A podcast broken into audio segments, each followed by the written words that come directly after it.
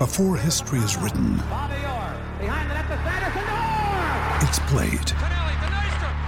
Before it's frozen in time, it's fought one shift at a time. Before it's etched in silver, it's carved in ice. What happens next will last forever. The Stanley Cup Final on ABC and ESPN Plus begins Saturday. Another day is here, and you're ready for it. What to wear? Check. Breakfast, lunch, and dinner? Check. Planning for what's next and how to save for it? That's where Bank of America can help. For your financial to-dos, Bank of America has experts ready to help get you closer to your goals. Get started at one of our local financial centers or 24-7 in our mobile banking app. Find a location near you at bankofamerica.com slash talk to us. What would you like the power to do? Mobile banking requires downloading the app and is only available for select devices. Message and data rates may apply. Bank of America and a member FDIC. When you need mealtime inspiration, it's worth shopping Kroger, where you'll find over 30,000 mouthwatering choices that excite your inner foodie. And no matter what tasty choice you make, you'll enjoy our everyday low prices, plus extra ways to save, like digital coupons worth over $600 each week. You can also save up to $1 off per gallon at the pump with fuel points. More savings and more inspiring flavors make shopping Kroger worth it every time. Kroger, fresh for everyone. Fuel restrictions apply. What, Num? Tottenham. Don't be a Clottenham. You want goals? Tottenham's got the... Tottenham, Tottenham, Tottenham, Tottenham, Tottenham, Tottenham, Tottenham. I'm saying Tottenham very, very often. Hot shot, give them all you got. Let me make it plain. Tottenham are the kings. The kings of White Hart Lane. Top 10 Tottenham! Hello, welcome, welcome back. Where have you been? Where the hell have you all been? What have you been doing? It's Top 10 Tottenham returns with uh, a beautiful man who's been on the show uh, a few times, a professional, a professional broadcaster who bleeds lily white. Please welcome to the show, Mr. Marcus Buckland. How are you, Marcus? I'm very well, very excited to be on. So thank you for inviting A me. pleasure. A Allowing pleasure. You were literally first on the list when we decided to do these again. Uh, and thank you very much for doing it. Now, before we sort of get into the meat of the show, uh, remind listeners who might have not heard your your performances on the Spurs show, where does your Spurs journey begin? How how did you get this shared affliction with the rest of us? Who was to blame Yes. for a life of abject misery and disappointment? Um, my half brother, actually. Oh, okay. Uh, we have a complicated family. One Right. half of the family were not particularly interested uh, in football. My dad's half, he, he was a bit of a, dare I say it, a bit of a Chelsea fan, but didn't Right. really have a, a great affiliation for anybody. But on my mother's side of the family, they were all Spurs through and through. And my half brother, who's 11 years older than me, when I was about mm, five or six, said to me, If you don't support Spurs, I will never speak to you again. Uh, and at the age of five or six, that sort of threat has to be taken seriously. and my dad was pretty frustrated because we li- we lived in Bayswater. He, Right. he he tried to turn me into a QPR fan because it was really easy to just yeah, pop just walk onto- in. Yeah. Yeah, uh, play for them. Yeah. exactly. And um, but having gone to Spurs a few times for me, Hmm. I just couldn't. I couldn't. Much as I wanted to please my dad, I said, "Dad, I'm sorry. I, it's fun going to Loftus Road, but I don't have any sense of excitement or, or desire to see them win." And Tottenham's just a whole different kettle of fish. And so I was snared in at that youthful age, Nice. and unfortunately, the afflictions got ever worse ever since. So who did you go? So I mean, did your dad then go? Oh, I take it to Spurs, or did you go with your half brother?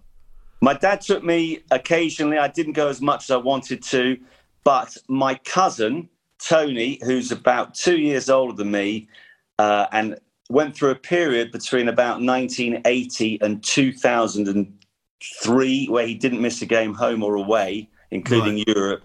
He and I would often go together. So there was always somebody, and then I managed to railroad a couple of friends of mine from school. So, um, I- and sometimes I go by myself. And in fact, I still sometimes uh, because I've only got one season ticket at the moment, which is very Right. frustrating. 'cause I've got two boys who also want to come, but sometimes I, I do go by myself, and I quite like that in a way because when things go wrong, which over the years they have done a fair few times, I'm not the best of company. I'd rather actually just moan and ruminate by myself. So I'm equally happy going by myself, and I normally recognise a few faces, but um, it would have been my cousin in the main, or a friend of mine called Will, who for a period, certainly in the 80s, we used to go um, quite a lot home and away. But you must find it more difficult, kind of, well, quite a, many years now, because obviously your sports broadcast, a lot of sports are on weekends. As you know, there's a lot of prep to do in these things. You don't just show up and start chatting about stuff. You've been doing a lot of tennis recently, taking you uh, all over. So, in sort of the last sort of 15, 20 years, I mean, uh, presumably it's been a bit stop start. It's been really stop start. I would say, frustratingly, uh, I this season that's just passed, I probably I probably went about eight times, which for me is good because yeah, mm. you're absolutely right. In, in, on average, I would say ever since I began broadcasting on a regular professional basis, I probably only got to go and see them maybe four or five times a season. So I felt bad because back in, in the 80s, which was when I was, mm-hmm. you know, really obsessed with it, I would I would try and go certainly to every home game and as many of the away games as possible. But that that just stopped being possible. Um, and you know it's frustrating, but equally, I'm, I'm not going to complain about getting paid to be a broadcaster. So yeah. you've got to take the rough with the smooth. No, absolutely. I mean, you know, we, we all know you from from Sky Sports. Uh, I know you from Sky Sports uh, when you did a lot of studio work with Claire Tomlinson, another big, big Spurs fan. Uh, who's, who's who's very I mean she's a good friend of mine very reluctant to come on this show she doesn't think she knows enough and I'm like really you go to you're, you're as crazy as we all are but that's that's that's another story. What were you doing before Sky? Where, where were you before Sky Sports? I well from university I went I went to university in uh, East Anglia and then I got right. lucky in that I managed to get a postgraduate BBC job and I, I trained to be a radio journalist which included attachments in Nottingham in Norfolk and then I got a job eventually in Gloucestershire they'd opened a radio station BBC Radio Gloucestershire this was back in the late 80s so I actually got a job there, but that was as a news reporter. I'd been trained as a news reporter. I wanted to get into sport. And luckily, after about four months, I noticed that there was a, a job going in, in Liverpool at Radio Merseyside as a, right. as a broadcaster. So I went up there in late 89 and really cut my teeth. The year I went there was the last year that Liverpool won the league uh, prior to a couple of seasons ago. And yeah. it was pretty hair raising because Kenny Dalglish was the manager. I could never understand a word he was saying, and he was quite he was quite scary. Uh, I always remember once doing going into into the boot room at Anfield after they played Manchester United. I was in the middle of interviewing Jim Leighton, and Dalglish walks in, and although I couldn't understand what he was saying, I got the gist of what the hell are you doing in here? Get out now in front of Jim Leighton. So, and then Graham Souness took over. And, and used to go and tell us all to boil our heads in ovens and this that. So I learnt a lot up there, and and and the friendly that, club that is Liverpool FC. Oh, the family well, club. yeah, it was. A, yeah, it was, it was good. Souness had been ill. You know, remember he had his heart attack, and all, it was all going wrong at that stage. And funny enough, of the three clubs up there, Liverpool, Everton, and Tranmere, the most success was with Tranmere. We went mm. to Wembley three or four times with them. They were winning the Leyland DAF and getting yeah. promoted by the playoffs, and they signed John Aldridge.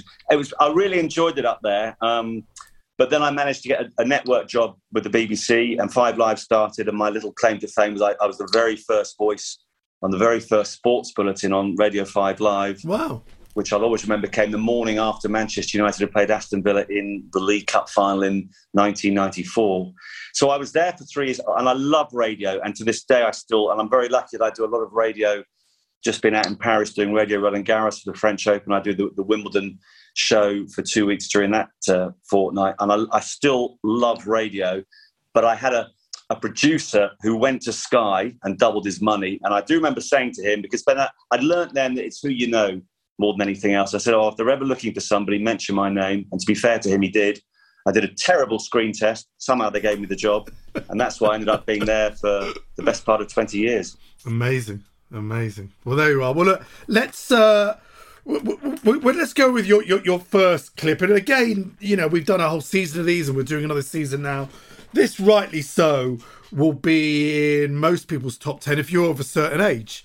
Um, and uh, there's only one thing to say, really. John Motson, 1981, commentating on that goal. It's still Ricky Villa. Villa. And still Ricky Villa. What a fantastic run. He scored amazing goal by Ricky Villa. The big man from Argentina went round one, two, three. Joe Corrigan came to block, and Villa squeezed it in. As we see it again from behind the goal, just look how many players he twisted and turned past, and then got his shot in. Why did that one go in? Presumably you were kind of what sort of age? Sort of teenagery. I How was, old were you? I was 14 years old. There we are. Yeah. and I couldn't get a ticket for the original game, Mm. um, and I was absolutely gutted because you know, 14, I felt like I'd been supporting Spurs forever. Even then, uh, been five or six years, but it had started actually when they got relegated. So I, I'd had a tough time, and I remember being beyond excited. I can't begin to explain my emotions when Spurs got to a cup final, and then the fact that I couldn't go to the original game was incredibly frustrating. And so when that finished as a draw, I thought, well, this is amazing. And my dad, to his credit, said, right, um, you know, they're going to be selling tickets at Wembley tomorrow morning, Sunday morning. And he drove me up there at about half past four in the morning. Oh. And I stood, in, and, I- and there was already thousands of people there. Yeah. And I thought, oh, no, I'm too late. It's half four in the morning. But we stood in the queue, and it and the queue went really well actually. And I, I remember I got two tickets, one for me, one for my for my half brother, because my dad wasn't that bothered, and, and Nigel, my half brother, as I've mentioned, was the one who sort of got me into it. And I just clutched these two tickets, and I was so excited. I had to wait four days. Obviously, the game was on Thursday night, and then going there, just travelling with all those Spurs fans up on on the Metropolitan line, the lovely sort of spring evening. Yeah, it But was. the weirdest thing of all, when we were 2 1 down, I looked up at the scoreboard. And I mean, this is going to sound ridiculous. I looked up at the scoreboard and I thought it said 3 2. I, I saw it saying 3 2. Wow. And we obviously. I- amazing. well, I don't know what was going on. I wasn't drinking in those days either, but um, and it was almost destined to be. And then, and when that when that Villa goal went in, it was just bedlam. Um, uh, it was at that stage, without question, it was the gr- it was the most exciting moment of my life. And so, I'll- Absolutely. I mean, we're I'll we're we're, we're, this, we're therefore the, the same age, and although I, I was supporting Spurs and going in sort of seventy three, I had no memory of seventy one. Certainly no memory of seventy three. So this was a as a you know a young Spurs fan. This was a long old stint to wait for a trophy, especially an FA Cup. In my lifetime, uh, Yeah. I had not seen us. Uh, in a final, I mean, it was No. staggering, and it was. You're right. It was. I remember it was a warm day. I, I, I think I remember maybe I recall going to White Hart Lane to queue up and get tickets, but maybe they did White Hart Lane and Wembley. I, I don't know. Um, that, that I can't remember. But it's it's a night that none of us will will ever forget. And I was saying on a- on on on a previous show, it's funny you mentioned that two one because nobody talks about that. That we were losing with what seventy five minutes to go or something like that, and there was still this well, certainly a belief within the side playing they could do it, and there was still obviously a belief for the terraces we could do it. And that when that second one went in, I kind of thought we were going to go on. Didn't know how we were going to win the game after we went two two, but I think most Spurs fans thought right, we'll go on and win this now. Yeah, and and the other thing that made it all the sweeter was because I do remember. Again, I didn't go to the semi-final at Hillsborough, but I was listening on the radio, and and when we conceded that laughable equaliser late on, Yeah, I, I I actually burst into tears, which is you know I was a little embarrassed, but I thought, oh, we're going this is this isn't meant to be. We're not going to do it. And then of course the, they put the, the the replay was at Highbury, and I managed to get tickets to go to that, and I, I was very close to putting that game in Yeah, my list as sure. well because we took over Highbury.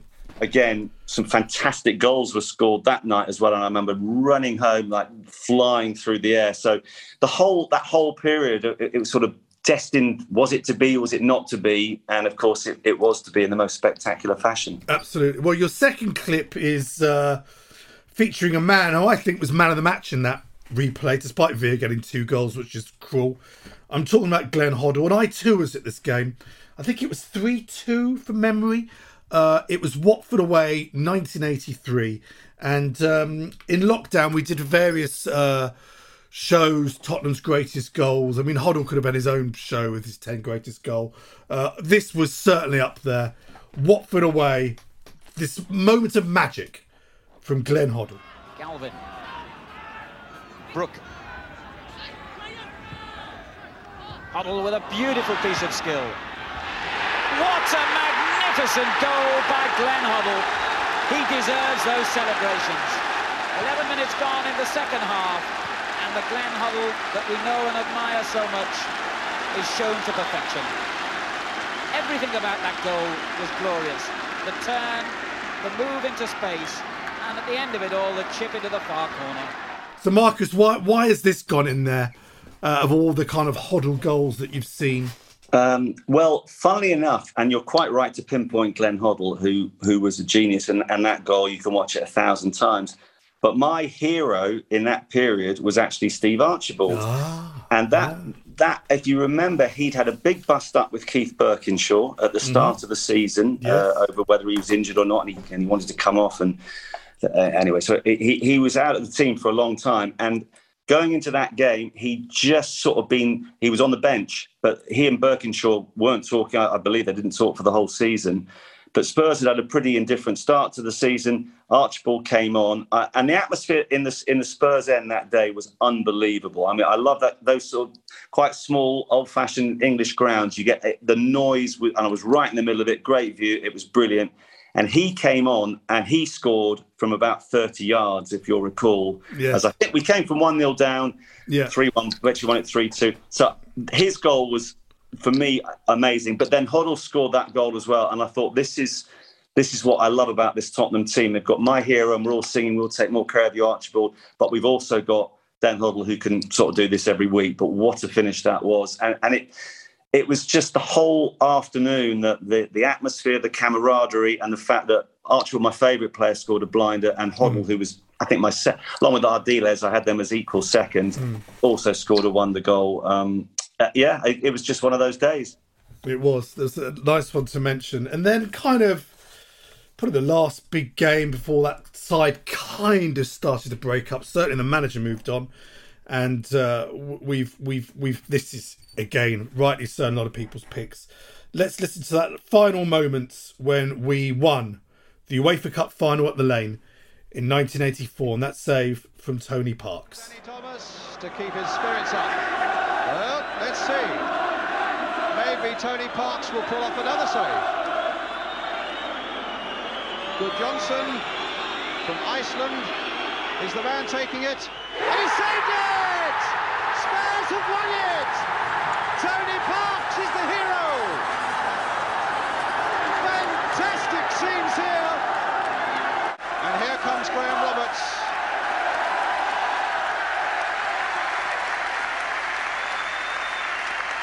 A big cup, a beautiful smile, and Spurs have won the UEFA Cup.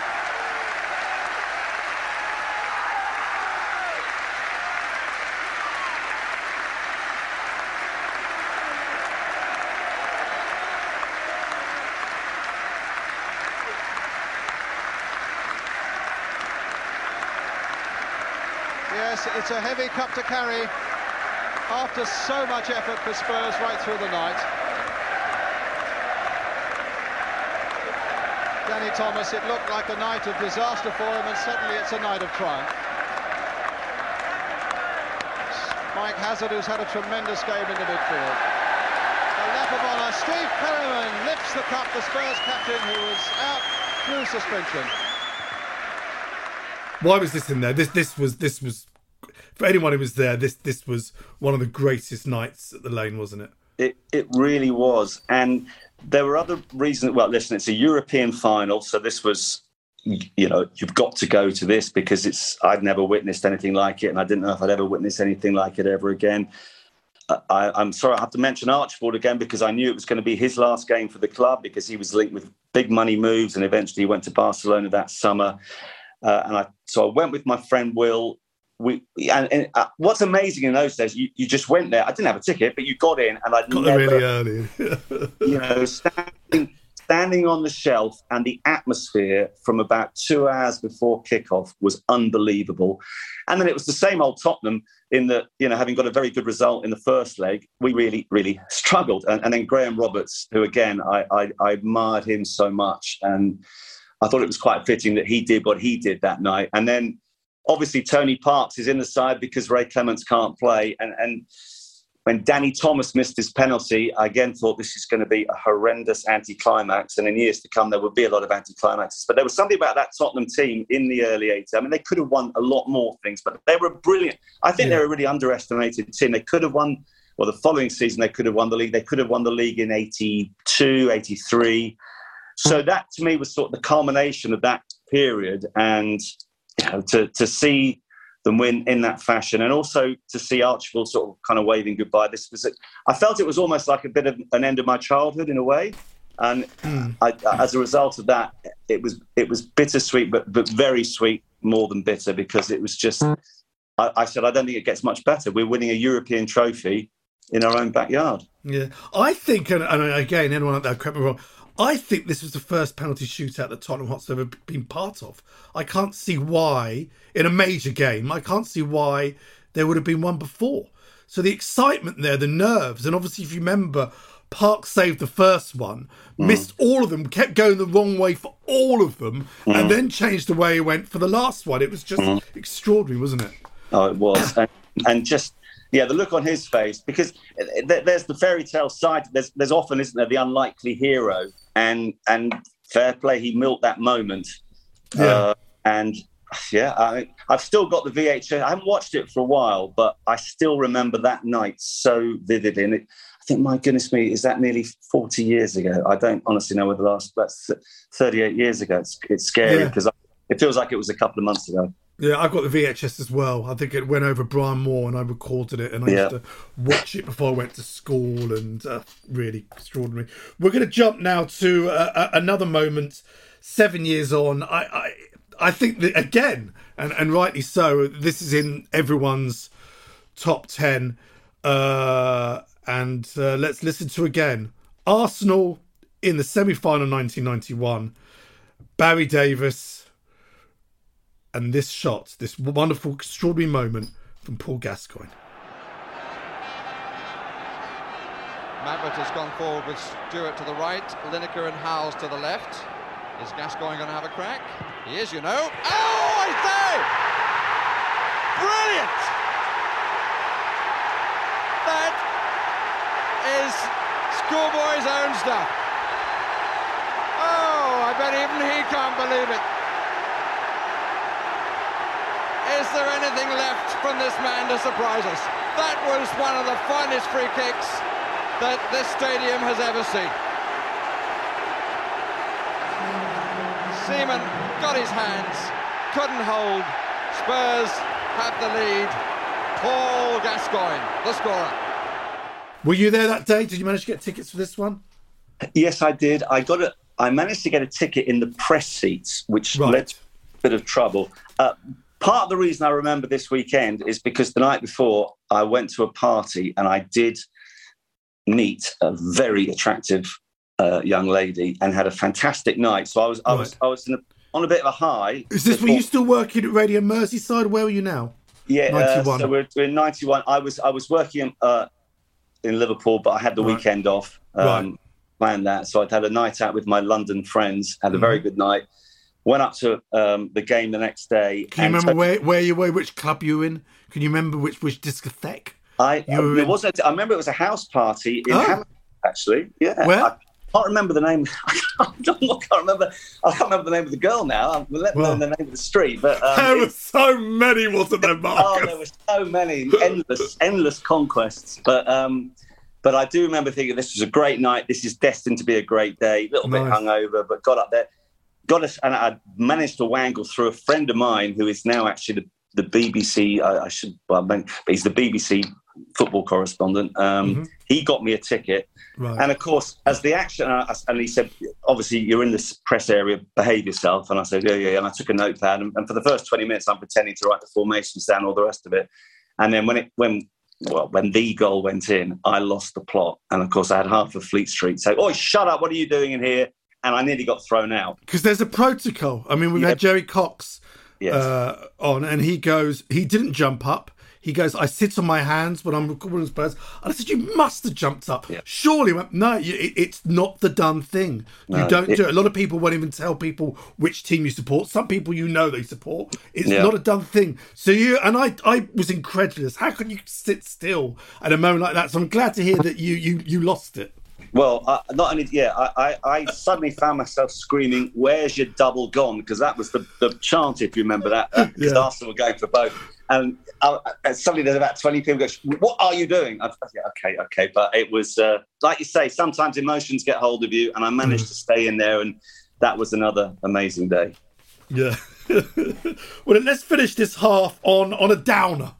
Uh, you're not a Tottenham fan if you can't uh, pinpoint some of the most abject days out supporting Tottenham. I remember this one avidly. I mean, uh, uh, this has not been in anyone's top ten list, has to be said. Well, and why? Why. why would it be? And I just can remind you, and I, and I, I mean, it's so bad. I didn't even bother to get a clip through. I thought, what? We can listen to all six goals, or maybe our one goal. I'm talking about 1996, the League Cup defeat at Bolton Wanderers when we lost six goals to one. How did this end up in your top ten list? Well, this coincided with the period when I was at the BBC and uh, I was doing a lot of football, and it, it, was always a bit of a poison chalice if I was given a Spurs game, and often I wasn't because they were aware that I was a bit of a Spurs, well, big Spurs fan, and they thought, oh, well, you might, you might struggle to be impartial, which I found, like, like, which is which we heard from 1991 is very, very true. they were correct to think that. But, I matured by then into a yeah. very grown-up young man, and um, I, anyway, they, they gave me actually maybe they knew what was coming. So, says, "Yeah, you're off to Bolton tonight," and I went up there. It was we were so so bad, mm. and the worst thing of all was um, you had to, you know, part of my job was to get a reaction from the manager afterwards. Uh, and you've got to get it as quickly as possible because the game's finished at whatever at 9.30 normally the, the sports show's done by 10 so you want to get the reaction on air before 10 o'clock the problem with gerry francis was he took forever and ever to come out even if they'd won let alone losing 6-1 so i'm standing outside waiting in the bitter cold there's an old fella just next to me and i'm, I'm talking to another uh, reporter going, I tell you what, not only is he, is he put out a terrible team, but you never ever get a chance to talk to Gerry Francis for at least two hours after the, the match is finished. I mean, he's a nightmare. At which uh, point this old fella goes, You just be careful what you're saying. That's my son you're talking about, and I'll be telling him all about you. No. So, unbeknownst to me, I've slagged off Gerry in front of his father outside the the, uh, the Bolton sta- oh. Stadium uh, which didn't endear me to anybody. And I never got the interview with him. And so it was such a bad night that somehow it's it's sort of wow. remained in my um, in the in the recesses of, of the back minds of my of my memory. But yeah, for all the wow. wrong reasons. I mean, what are the chances of that, really? Yeah, it's it was unlucky. Dad fair, waiting outside, waiting for him. Gerry, I mean, Gerry, uh, lovely man, and but when he did talk to you, of course, you remember he stared at his shoes the whole time as yes, well. He always but, used to look. He couldn't look people in the eye. I know. I just wanted 30 seconds. We were terrible tonight, but we'll look to bounce back at the weekend, and didn't even get that. Yeah, it was kind of the the beginning of the end. There was obviously the following year there was the seven 0 seven one at Newcastle as well, and that was kind of that was it really. But this was I remember this was absolutely abject. It was uh, God that kind of you know that sort of mid '90s period. We, we yeah. you know, I know we we block it out. Yeah, but we God, to. we had some pointless journeys up and down the motorway. Well, look, let's go to a short break, and when we come back, we're going to continue with Marcus Buckland's top ten Tottenham.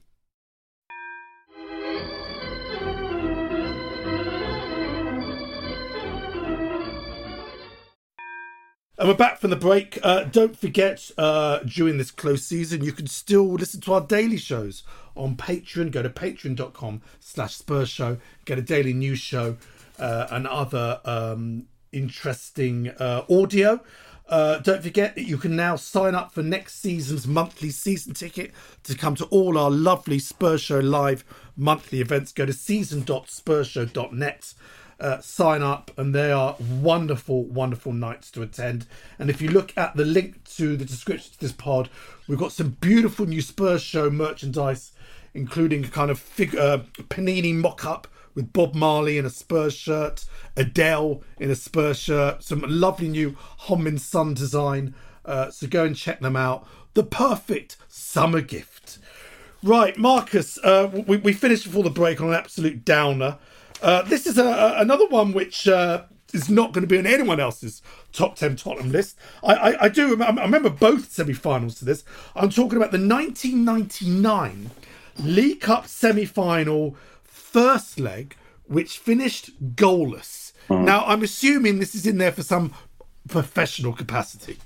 No, well, it, it's almost the end of my professional career, actually, because. Wow that day, everything went wrong. Um, one of my best friends at the BBC in those days uh, was Cornelius Lysaght, the racing correspondent, who, who still well he left the beat very recently mm. and he used to uh, once every sort of three or four months have a big sort of get together uh, in a pub near Hammersmith again actually and it, and it, would it would last from about 12 o'clock right through until closing time I went to that uh, at about 12 o'clock and left knowing I was going to Spurs in the evening for the game and I was taking with me and there's another woman involved in this but an American girlfriend of mine called Evie, who had never been to a, a, football match before. I had taken her to a cricket. I should have known I shouldn't have done this. I took her to a cricket, to a cup final at Lords the previous summer, and she sat there reading a book all day. And then, just as it got exciting, she said, "We've got to go. I've had enough of this." So that was a disastrous uh, trip to a sporting event. But then I said, "No, come on. I've got a ticket to to Spurs are in the semi final tonight." So I took her up to Tottenham. Wimbledon obviously went to, to try and keep it nil nil. Did a very good job. It was a terrible game. She was bored. I was. I'd had a fair few beers before we got there. I had a few more during the game, and then I said to her, "Right, we're going to go to the press conference. This is uh, you, you need to see how it all works." And I had uh, good contacts there, so I could get get into the. They used to do the press conference in that Portakabin around yeah, uh, yeah, outside the, the main. So now I walk in there with, with my friend Evie claiming that she's, you know, a soccer correspondent for the Dallas Evening Post or whatever it was. And and Joe Kinnear is in there going on about how wonderful his uh, team was and how well they defended and this, that, and the other. And I, I was obviously you get frustrated watching a nil-nil draw anyway. And I'd had a few, and I I said, Joe, uh, I've got the correspondent here for the Dallas Gazette or whatever. Very, you know, wanting to love football, but very unimpressed by the game. What would you say to that? And of course, he took great umbrage. And being having had a few drinks, I kept pressing him a bit. And then I could see all the all the newspaper writers Marcus, what the hell are you doing? You can't piss Joe Kinnear off to this degree. And eventually I asked another question. I just heard him say, What's the arsehole saying now? Get him out of here. And so I was sort of unceremoniously taken out in the middle of this press conference because I was so angry at the way they played it. He was taking great pride in the way they got the nil nil draw. So Evie, my friend, was not happy. But of course, the outcome was great because a week later we went and beat them 1 0 in the second leg and got to the final. So we did indeed. We did indeed. That's good. And, and, how long did it last with you and Evie after this uh, evening? Well, I, I, don't think she had quite the same professional respect for me after that, but I did say that that, that was a one off. And actually, uh, although the relationship sort of fizzled out a little bit, we are still in touch to this day. But I've never taken her to another football match or cricket match, although she did take me to see the Dallas Cowboys a few years later, right. um, which is now why I'm a Dallas Cowboys fan. Lovely. Well, I hope she listens to this at some stage, and the fact that she ends up in a podcast about Tottenham Hotspur will be, uh, I'm sure, quite surprising. That's a great story. I mean, again, it's it's very very rare. I mean, I you know I've very rarely been in these press calls. It's very rare when when when uh, uh, any kind of journalist loses it like that. And Kinnear could be prickly. I mean, I know he was a little Joe Spurs man, but certainly as a manager, he was quite a prickly character, wasn't he? He was he was very prickly, and and they were doing very well back then, to be fair. And of course, you know, as a strictly neutral observer, I should have respected what a, a great defensive performance they produced. But for me, having taken this American, and I was saying to him, you know, basically you've just ruined football's reputation in America. I can sort of understand why, prickly as he may be, he did take offence to that line of questioning. Yeah. Well, I mean, we're going to go to your next clip, which which was uh, the, the, the same year, the same competition, the final. You talk about that Wimbledon game not being good. This was really not a good final, and as you remember, it was about to go to another penalty shootout when uh, Steffen Iversen got the ball. I remember, and this happened next. The Walsh and keep going.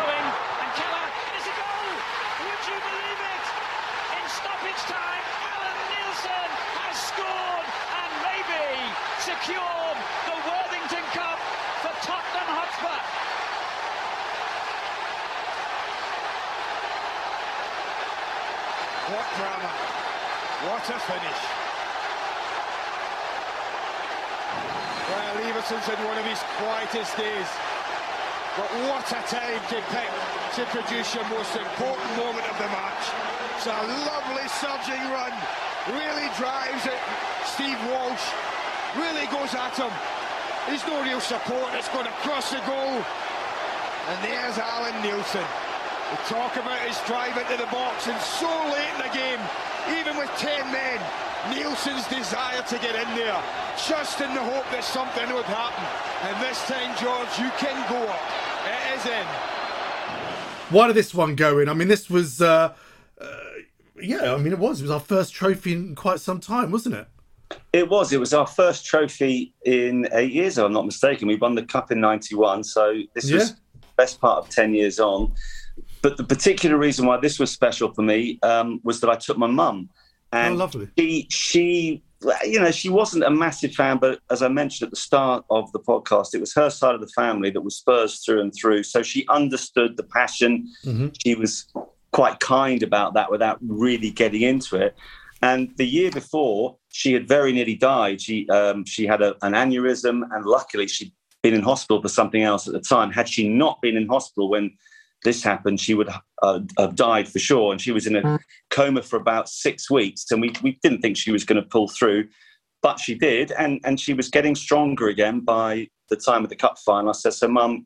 You know, you've, you've, she took me to one game, I think, back in the 70s. I remember we played against Birmingham City and drew 1 1. I think Alan Ainscow scored for Birmingham. I don't know how I remember that. But that was the only other time she'd been to a game with me. So I got her a ticket and we went out. We had a bit of uh, corporate hospitality as well. So it was done nicely. And it, it was just really nice to have my mum sitting next to me, who a year before I thought was going to die, to share in, okay, what was not a great game. But again, we won it. And, you know, I, I remember working out mathematically how many days I'd been alive and how many times Spurs had actually won a piece of silver. And I, I can't remember, the, but obviously a lot of days and very few where they won. So I made the whole thing into something very special. And the fact hmm. that she shared it Yeah. meant that it certainly was a cut above most of the other games that I went to. Very nice. That's a, that's a lovely memory. Uh, we're going to go with your uh, your next one here, and again, a, a game that I still haven't really got over this. I, I mean, you know, VAR or no VAR back then. Again, you know, you get a, a lot of football pundits who go, "Oh, what goes around comes around." Oh, certain clubs think they don't get the rub of the green.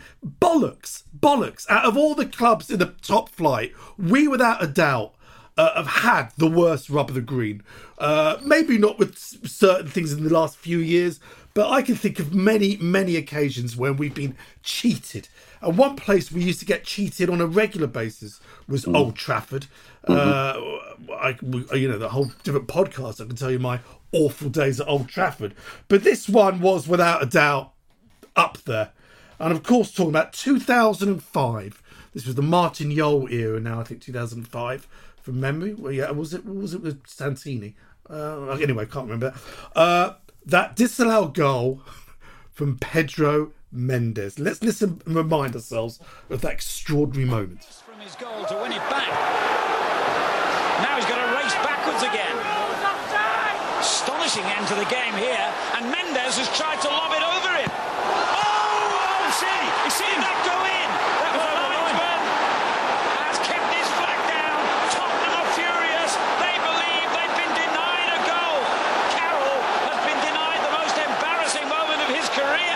United believe they should have been awarded a penalty in that moment. Tottenham here believe they should have had a goal. There's Carroll. Just takes his time. It's clearly over the line. Over the line. Unbelievable decision. That is a travesty. But should this have been a goal, I think there is no question about it. It bounces. It's at least a yard over the line. What the assistant's doing, I don't know. He certainly wouldn't have been level with the ball. But I'm up here on the gantry. I'm 50 yards away. I can see that that's a goal. So why has this got in there? Well, because this was one of the games I hosted for Sky, and actually we Right. hosted it from the studio in London. We weren't actually at Old Trafford, but I always had to be on my behaviour because, of course, everyone knew I was a Spurs fan, and it was important not to um, do or say anything that was And going you'd learnt your lesson from the and Joe Kinnear learnt my lesson. episode. Funnily Yeah. enough, if anything, because I ended up doing quite a lot of Spurs games during that time. If anything, I was probably harsh on the team because you know Hmm. when you've seen them, you know where the problems are. You can identify that, and because you're passionate, you, you tend to sometimes be a little bit too critical. So it, it was a difficult balancing act. On top of that, Niall Quinn was my studio guest. So I've got somebody who clearly enjoyed Spurs losing or having bad things happen to them. So when when that goal, and of course we we you know, we, we weren't we were pushing for Champions League qualification. It was a really important game. So when we scored, which we so clearly did, and it was disallowed. I think it was a draw at the time from memory. Was it a draw at the time? I can't remember. Yeah. We losing. I can't remember. I've now. never watched the game back. No, I couldn't. in the incident, but I, I mean, I've blocked the game out. Of course, he's laughing his head off. He thinks it's the funniest thing ever. Uh, I am going absolutely mad. I've got my producer and director in here saying, "Come on, when we do the analysis of this, you, you can't go too far over the top about it." But I, I do remember, obviously, when we came back in the studio and assessed it, and then I did watch myself back afterwards. You can see this mad look in my eyes as I'm trying to trying to understand how the referee might have got it wrong. And yeah, it was a horrendous. It was abs- uh, uh, It was one of the biggest tests of my professionalism to try and remain constructive in the criticism without just become a, becoming a, a bawling spectator saying that the referee should have been at Specsavers in well much worse language and all the rest But of the linesman as well. The, what is Yeah, the, I the, mean- how the linesman not see it? How could two or three officials, but how can all three officials not see that it? I mean, it wasn't just oh, we need to now get the camera. It's just it was so blatantly over the line. I know. And I- even Leighton, Jim Leighton, the way he did it, and sort of threw the ball out and got on with it, it was extraordinary. No, um, it was Roy Carroll, wasn't it? In Oh, goal? Carroll, Carroll, it was Roy Carroll. You're right. Well, he knew, but I guess you kind of you're not going to blame him or get away with it. But you're right that so many officials could see it, and it was just. I think what you also said is quite correct. You uh, maybe whoever you support, you feel your team becomes the victim of outrageous decision making. But certainly over the years, we've had our fair share. That that was the most outrageous I think I've ever seen. And of course, Yeah. And I knew at the time the significance was probably going to be that we wouldn't finish in the top four because that, Mm. that we, we dropped points that night that you know would have made the difference. And I think look at the end of the season, that was the case. So it was significant and it was outrageous, and yet somehow I had to stay calm through it. So it was for that reason it's got in my top ten. But again, it's uh, it's a pretty horrendous moment. I'm gonna I'm gonna try and troll YouTube and see if your uh, post match analysis it'll be out there somewhere. I hope not. I do. I do have a man in. I do have a man in Brighton who used to send me. He used to go. Did you, did you, did you record whatever game? And most of the games I record and all that. But a lot he used to send me over the years of go. I'm going to see if he's got that one somewhere. Well, That'd I be think- lovely to. I Uh, think that was the era of um, was it the era of Prem Plus? It might have been a Prem Plus game Oh, Prem pay per view. So if it was, it, Right. it might be harder to get on YouTube as uh, YouTube as well. I can't remember actually. yeah, fair enough. Well, look, happier times now. We're jumping way forward to the sort of the era that's kind of now, really. Uh, again, this is uh, well, again, this, this is interesting. This is sort of I'm talking about the Champions League now, and you've gone for an extraordinary moment. Uh, in, in I mean, you talk about rubber the green. Okay, VAR, it was correct. Maybe without VAR, we would have been out. Let's be honest, we were out. The goals given. I'm talking, of course, the Champions League quarter-final second leg in Manchester. Let's listen now to the Llorente goal, which also went to VAR and was clearly a goal. And then the hilarious moment when all the City fans, Guardiola, all the anti Tottenham fans around the world thought that City had done it, only to find out they hadn't. Kieran Trippier with a corner this time, all the way through. It's got in. Well, Fernando Llorente might well claim it. From a Tottenham standpoint, they don't care where it came from. It's a goal for them that puts them back in control of this quarter final. It's Manchester City 4, Tottenham 3. It's Fernando Llorente. Giving it away here to Aguero. Aguero with a chance. Sterling with a chance. Here's the moment. Oh, he's done it! Raheem Sterling for Manchester City, right at the death.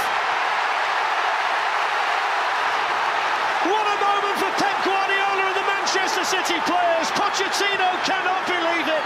Tottenham have given absolutely everything. Hugo Lloris is crestfallen. And Manchester City look like they're heading into the semi-finals of the Champions League after an absolute classic at the Etihad. It's absolute heartbreak for those Tottenham players and Mauricio. They had the chance to clear it. They decided to play here, Eriksen. Got to get rid of it. They're checking for a potential offside during the goal. And it is under review. I think it's the Aguero moment. When he gets onto the ball, is he offside? When he picks up the ball there, is he offside? Fortune Çakır is listening to Massimiliano Irrati, and it's been disallowed. They disallowed it. It's been disallowed for an offside against Aguero. Oh my God. Oh my word. I cannot believe what we're seeing. I'm speechless. Well, so are the Manchester City supporters. Pep Guardiola can't believe it. The switch of emotion inside the stadium is unbelievable. Shumen Çakır wants Tottenham to get on with the corner. And he blows the full-time whistle. Well, Tottenham Hotspur have done it. It's one of their great nights. The underdogs have come to Manchester and got the job done after a Champions League classic that's had absolutely everything. It's had goals, it's had incidents, it's had VAR, it's had controversy. And it's Tottenham Hotspur who go to the last four of the Champions League. Their players can celebrate. But the looks on the faces of the Manchester City players tell you absolutely everything. It's finished. Manchester City 4, Tottenham Hotspur 3, 4-4 on aggregate and Tottenham through to the last four on away goals. What a night! Why is this one in here? This was, uh, I mean, again, uh, a lot of people when I speak to the Lucas Moura and Ajax uh, the game, I always say it's like a JFK moment. You remember where you were and who you're with. This yeah. is also a JFK moment. Where were yeah. you? Who were you with when this happened? Well, the thing is, for the last six years or so, I have voiced the Champions League highlights show, and I do the Europa League as well for the World Feed, um, which means that basically we we have to get. Uh, I, I sandwich the voice, so I introduce the the match, all the all the, the, the little featurey stuff, and then wrap it all up afterwards. Which means it has to be written basically as you go because it's sent around the world uh, less than an hour after the match has finished. So it's it's something of a poison chalice. When I accepted the job, first of all, uh, Spurs weren't in the Champions League, and I didn't realize it was going to have such an effect on, on me missing a lot of uh, big games. Uh, you yeah. know, which, which, was a good thing to have. But anyway, so I've got this issue where I am I'm working and I'm having to write as I go because effectively, the moment the game's over, you've got to go and record it all and, and say what's happened and this, that. And Where other. do you record it? Was there somewhere at the stadium you yeah, go no, to? It's, it's done in some studios at Gravity Media, which is in Acton which is oh, okay. not too far from my house. And it's, I mean, they're a nice bunch in there. Um, and there's a very nice uh, Chloe, who's sort of the, the production assistant, who's always with me, and, and she had to put up with me on this particular occasion because obviously the game is going. Are you mad. are you watching this home? Or are you watching it in their studio? No, I'm watching it in their in their sort of next to their studio in a room where computers, TVs, all the rest of it. Then you pop Right. into the studio next door to actually recall what you've written Right. as soon as I'm it's over. Okay. So I'm in there with her, and I'm I'm writing as we go. And of course, one minute we're winning, the next minute we're losing, and my script is going all over the place. I'm I'm losing, you know, the will to work with the the. I don't know what, score it was. I was running out. Who's are we winning? Are they winning now? Oh, What's going on? honestly, I must have rewritten this thing several times, and and I, I'm sure I, you know, then I, I'm ex- obviously we're now winning, and then Sterling goes through, and so it's a double whammy for me because a, it's like this is so typically Tottenham. I cannot believe we're going to lose like this in the last few seconds. And again, I slightly lost. I kicked, and this is not clever, not, uh, but I, I, I just lashed out and I smashed this table uh, in in the studio, in the uh, in the uh, well, the room next door to the studio, and it sort of cracked in half. So, oh my god! Uh, Chloe's looking at me like she's working with some sort of lunatic, and she better get security up there. The double whammy is also because I've written a script now that that um, is out of date because City had just scored, and I, oh my god! And then of course, no, look at this. Despite Guardiola and all the rest of them going mad, it's been disallowed, and I just couldn't believe it. I thought "We're- actually getting the rub of the green, and my script is okay. I can go and record it straight away. So for that reason, it stays. And I, I was in a similar position with the Moura one as well because I was doing um, uh, I was doing the highlights for the semi final. But I think everything that happened in that quarter final made the semi final possible, and that's why I've just edged that. The only sad thing about it all was that, that having got to the final, I, I said to the, um, Frank, who's the, the great bloke in charge at Gravitas, look, do you mind? We're in a final. I doubt we'll ever get to another one. Do you mind if I, I, I don't do the final? I go off to Madrid. And he said, of course. And my, my friend Rob, actually, we got tickets in the Liverpool end. So after all the excitement of the semi and the quarter, to sit in the Liverpool end and enjoy the first 36 seconds of that final and then have to put up with what happened afterwards Mm. was a horrendous anticlimax to an amazing campaign. But that quarter final and semi final, obviously, for all of us, uh, are never going to be forgotten. my my, my favourite story, uh, people regaling this this this moment is uh, Julie Welch, who when the disallowed goal went in, she quietly got up, turned off the TV, and went to bed. No. And only realised Tottenham were through the next day when she bought the papers. No. which is extraordinary. Yeah, why, why wouldn't you? You see the goal go in, you're just gutted. Fuck this. Oh Telly off. I'm she had a bed. sleepless night and then thought she'd gone mad when she read the paper. Yeah, didn't it? isn't that incredible? That's amazing. I mean, I, and- and my, my, my, my JFK moment, I was on a holiday in Israel uh, and we were meeting friends for dinner. And I was like, fine. You know, you try and time it. Where are we going? Okay. I had the sort of Sky app on my phone. All good. We then go down an underground car park. I lose reception. And when I come out, I've missed the first three goals. You remember they scored. We went 2 1 up. And I was like, came up, I was like, what- what's going on? And sort of halfway through the meal, I went, I'm, I'm really sorry. Lovely to see you. I have to go back to my hotel to watch this because I couldn't. There was no point. There was literally no point me going there.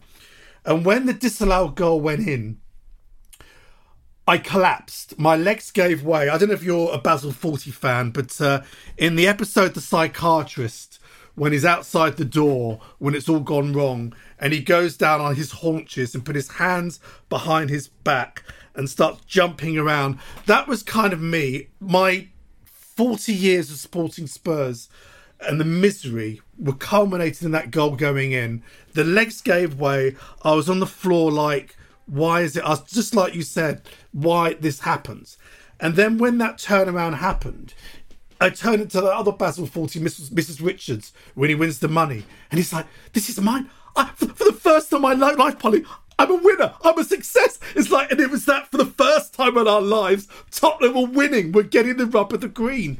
The emotions. I mean, talk about being drained watching a game of football. That few minutes are extraordinary. And as we just listened to the clip, then you never ever tire of hearing them. It's a great, great memory. Beautiful. Wow, I'm exhausted even thinking about that game. And we're going to end, and I'm glad you kind of ended with this one. Again, it's one that I hope in, in years, if, if we continue doing this tawdry little show and people out there around the world still want to listen to it, maybe this is one over the years where people look back in 20 years and go, oh, there was this game and whatever. And I'm talking about a game this season, probably as we record this game, a player that probably will move on uh, and will always have his debut and will always have this game. And I'm, of course, talking about the extraordinary comeback this season at Leicester City. Let's listen to those crazy last two goals now. Doherty's up there. Matt Doherty! Oh, and in! Bergwijn has saved it for Tottenham. An extraordinary climax at the King Power Stadium. For so long it seemed to be their game to lose. It looked like they'd lost their game to win. It looked like they'd lost it, but they've clawed it back. Already into time on top, and Bergwijn's going through. And can he finish it here? Steven Bergwijn wins it! Astonishing stuff! Well, you could not have a greater impact as a substitute than that. Well, for so long it seemed there would only be one winner, and it looks like they are going to win it. That's incredible. An incredible end to this game. So, why, out of all the games, all the years you began as Spurs, all the memories, why is this one in here? Well, the reason, and I wasn't at the game, but there's there's a family connection because, funny enough, that week I had gone to a hotel in Cornwall with my wife and my mother-in-law, who sadly had recently uh, lost her husband. So we had a we, we we said let's go down to this wonderful the Headland Hotel actually in Newquay, which I would strong, strongly recommend to anyone who wants to go for a few days. It's a beautiful place and it's it's an elegant place. Now, my mother-in-law is a very sophisticated, strong woman who has no interest in football, cannot begin to understand why anybody would waste time watching a group of men run around kicking a ball. She's, she's you know, she's relatively advanced in age, um, free to speak her mind, and thinks it's absolutely ridiculous that I've converted my two sons into football mad um, lunatics. So it's a bit of an issue if there's a clash between a sporting event and my mother-in-law being around. But that night we were we were going into the very smart hotel dining room, and she was going to treat us to a nice bottle of something expensive, and we were going to have the full four four course dinner. And it's you know you go in there, it's uh, everyone's sitting around, a little bit of quiet music, very elegant. Now, of course, I had forgotten until the day before that we were playing that night, so I quietly brought my phone in and had it on the flash scores and we're, we're having dinner and chatting away. And of course, I'm looking at it and, and I see that we're losing. So it's, it's, not the end of the world. How many times have we all done that? Yeah. The little chat. carts down and the, uh, what dear? Oh, nothing, nothing. Oh. Well, I did at one point say something, oh, well, we're losing this. And she, oh, we were stupid, doesn't matter, doesn't matter at all. Let's just yeah. get on talking about other things. Anyway, then of course, if you watch flash scores, when you know you get that thing says big chance, and I look at it, and then sure enough, it goes to 2 2 in whatever 19, whatever minute was. And slightly forgetting again that my mother in law was in the middle of a very interesting story about Sunday. I was like, oh, yes. And I stood up and uh, so everybody, Marcus, what are you doing? What are you doing? Oh, I'm really sorry, really sorry. Sat back down again. Diners are looking around and thinking, well, he's a bit of a nutter. Anyway, I said, I'm sorry, we just equalised. That that point could be quite important. And she looks at me like I'm a lunatic. Um, and then obviously within a minute, big I can't believe what I'm seeing. Big chance, 3 2. At which point, I kick back the chair, which goes flying into the couple behind, accidentally put my hand in the suit that I've got at the moment and, and go, yeah, we've done it.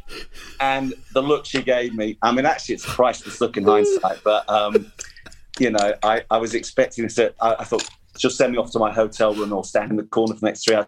But it was just an unbelievable, you know, just, sometimes it's like the old days when you looked on on Ceefax, you know, if you go back that far and you see something change refresh, like that. Refresh, it was, refresh. It, it, was, it was like, I cannot believe we had scored twice in that space yeah. of time. And of course, if you think about it, I, mean, I think that that win yeah. is wow, wow. probably why we finished That's... in the top four. If we hadn't won that game, we, we wouldn't have finished in the top four. So, did you manage the same evening then to go and watch the goals? No, I, I had to then. Wow. Be, I, I, luckily, my, my boys record everything, so we went home the next day and I watched it. But it was, um, you know, the fact that I, I couldn't imagine, couldn't hadn't seen it, was I hadn't heard it. I was just, it felt so old fashioned because now we're lucky. I mean, growing up, of course, it was so much harder to get um, scores, all the rest of it. Now you, you, you, can see it and you can certainly hear it. So just to be reliant on a flash score changing yes. like that kind of took me back in time. Also yeah. because I felt like I was being the naughty boy in front of my mother-in-law as well.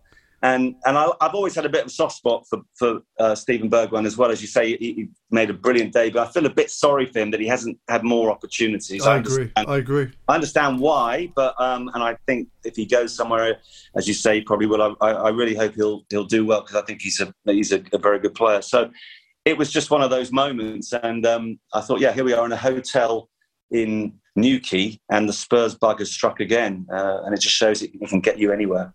I have to ask: Is is your wife a sport or football fan particularly? Not she's she's had to become converted because now my two boys and I uh, are passionate, and so I've taken her a few times. The funniest thing when I met her, she didn't really know anything. She said, "Oh, I know, I, I do know a footballer." Um, I met one uh, and did a little bit of work because she does. Uh, she's a floral decorator, and I said, "Oh, who's that?" She said, "Oh, some bloke called Sol Campbell." And I said, and this is obviously long after he'd left. And she said, I think I've still got his phone number. I went, oh, have you? All right, well, I might might be using that at five o'clock in the morning a few times. late night abuse. so yeah, that's the only player she'd ever heard of. But she's wow. I now test her. She has to name every Spurs manager since we've met, and you know, can she name five of the starting eleven from the last home game? She'd come mm. up with two or three of them. So she, yeah. she's gradually being wound into the net. Yeah, that's beautiful. I mean, I mean, you, you just told that story beautifully, and and, and again, I, I, I, I, see the scene. I see the scene. I see your mother, mother a bit like uh, Mrs. Richards in that yeah. scene yeah. in Fawlty Towers, and you in the yeah. soup and the chair going back. It's uh, also, but actually, have your own looks, sitcom, really. You know, similar looks to um to uh, Mrs. Fawlty, but um, what was her name? Um, Prunella Scales. It's a bit like Sybil, Sybil dealing with Basil as well. So I, yeah, I, I felt sort of very vulnerable at that moment. Mm. That's lovely. That that's that, a, a beautiful story and, and, a great, great uh, anecdote to finish uh, this particular episode of Top Ten Tottenham. Marcus, thank you so much. It it's been lovely. I now know that everyone listens to the show when they next see you uh, commenting on on tennis or anything they're gonna they're gonna see the, these stories. They're gonna go see the guy on TV there, right? well, when when we played Leicester, and this the, these stories going to go out, and you know, next time you're at Spurs, it yeah. will happen. Someone will come up to you, sidle up to you, and say, "Heard you on the Spurs show." That story, and that will now happen. The story's yeah. out there. Thank you for well, sharing. It's, it's so uh, much fun to go down memory lane because they are. I mean, you know, I think we all know, except my mother-in-law, how important football is to you, and, and these sort of 10, 10 days that I picked out kind of shaped my my life in a in a large degree. So it's a lot of fun to to go back and think of them again. And hopefully, hopefully over the next sort of ten years, we'll have yes. ten more to add to the list. Exactly. That's brilliant. Marcus, thank you so much. Have a great summer and no doubt Pleasure. we'll see you next season back on the Spurs show. Thank you everyone for listening. We'll be back soon. Until then, hey Spurs! If you want to advertise on or sponsor this show, check us out at playbackmedia.co.uk. Sports Social Podcast Network. Step into the world of power, loyalty, and luck. I'm going to make him an offer he can't refuse. With family, cannolis, and spins mean everything. Now, you want to get mixed up in the family business. Introducing The Godfather at Chumbacasino.com.